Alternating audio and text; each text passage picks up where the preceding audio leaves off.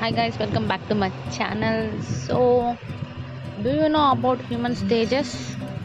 Yeah, human stages. Human అనే వాళ్ళు seven అంటే సెవెన్ కేటగిరీస్ ఆల్ సెవెన్ స్టేజెస్గా డివైడ్ చేయడం జరిగిందంట.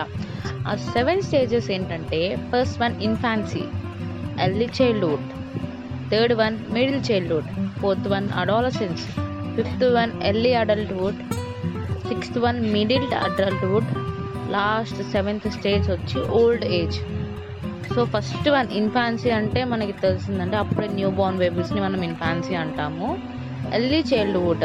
సో ఇక్కడ two to three two to four years అలాగా ఉండే ఏజ్ని ఎర్లీ చైల్డ్హుడ్ ఇంకా middle childhood after four adolescence ఒక సర్టెన్ ఏజ్ సెవెంటీన్ అలా రావడం లేదా లెవెన్ టు సెవెంటీన్ ఇయర్స్. దాని తర్వాత early adulthood. So after eighteen teenage అని చెప్పి దాని తర్వాత టీనేజ్ తర్వాత మిడిల్ అడల్ట్హుడ్ అని చెప్పి డివైడ్ చేయడం అంటే థర్టీ ప్లస్ ఆ తర్వాత. సో దాని తర్వాత ఓల్డ్ ఏజ్. సో మనకు తెలుసు above fifty five forty five నుంచి మనకి అంతా ఓల్డ్ ఏజ్ అని చెప్పి. సో ఇది ప్రజెంట్ ప్రజెంట్ సెవెన్ స్టేజెస్ ఇవి. అప్పట్లోనే అప్పట్లోనే ఏంటి సెవెంటీన్ సెంచరీ సిక్స్టీన్ సెంచరీ ఆ టైంలోనే మన షేక్స్పియర్ ఒక బుక్లో అంటే తను రాసిన own book seven stages of men అనే బుక్లో మెన్ అంటే ఒక హ్యూమన్ బీయింగ్ని సెవెన్ స్టేజెస్లో డివైడ్ చేయడం జరిగిందంట. ఇది ప్రజెంట్ ఎలా అయితే ఇన్ఫాన్సీ నుంచి ఓల్డ్ ఏజ్ దాకా ఉందో అప్పుడు అతను కూడా సెవెన్ స్టేజెస్లో డివైడ్ చేసి ఒక బుక్ రాశాడు. అది ఫస్ట్ స్టేజ్ వచ్చి infancy stage.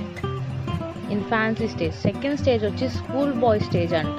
అంటే స్కూల్కి వెళ్ళే బాయ్ స్టేజ్ ఆ స్కూల్కి వెళ్ళేటప్పుడు అతను చేసే పనులు ఇవన్నీ చెప్పి స్కూల్ బాయ్ స్టేజ్ అంట.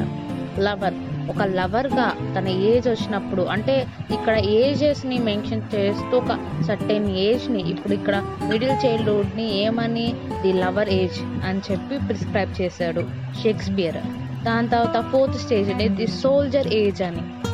ఒక సైనికుడికి వచ్చే ఏజ్ అది. అంటే అంటే సోల్జర్కి ఉండే లక్షణాలు బిహేవియర్స్ క్యారెక్టరిస్టిక్స్ ఆ ఏజ్లో ఉంటాయి అని మెన్షన్ చేయడం. సో జస్టిస్ ఏది కరెక్ట్? ఫిఫ్త్ స్టేజ్ వచ్చి ది జస్టిస్ స్టేజ్.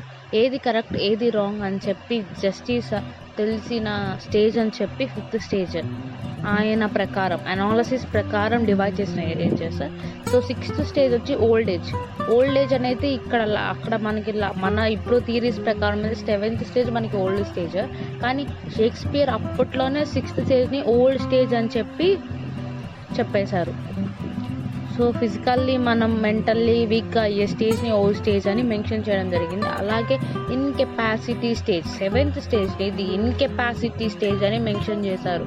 ఆయన అలా ఎందుకంటే మెన్షన్ చేయడము?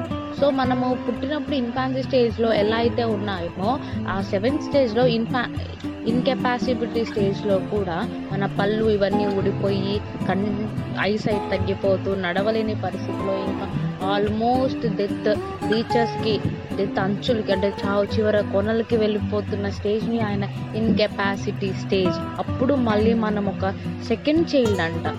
మన బర్న్ని సెకండ్ బర్న్ సెకండ్ బర్త్ అన్నారు ఆయన సెవెంత్ స్టేజ్ని మెయిన్గా పర్టికులర్ ఇప్పుడు మనం ఏదైతే ఓల్డ్ ఏజ్ అంటున్నామో ఆ ఓల్డ్ ఏజ్ని అప్పట్లో ఇన్కెపాసిటీ స్టేజ్నే అప్పట్లో ఏమనే వాళ్ళంటే ఇన్కెపాసిటీ స్టేజ్ ఆ స్టేజ్నే మళ్ళీ రీబర్న్ స్టేజ్ అని ఎందుకంటే అప్పట్లో ఇప్పుడు ఎలా అయితే పిల్లలు ఏం చేసుకోలేకపోతారో పుట్టిన బేబీకి ఎలా అయితే మదరే అన్నీయో అలాగా ఇప్పుడు మనకి మన చిల్డ్రన్ అలాగా అని చెప్పి మెన్షన్ చేశారు. సో ఇంట్రెస్టింగ్గా ఉంది కదండి. అప్పట్లోనే షేక్స్పియర్ సెవెన్గా డివైడ్ చేయడం హ్యూమన్ లైఫ్ని దాని మీద సెవెన్ ఏజెస్ ఆఫ్ మెన్ అని చెప్పి బుక్ మెన్షన్ చేయడం. Really nice thank you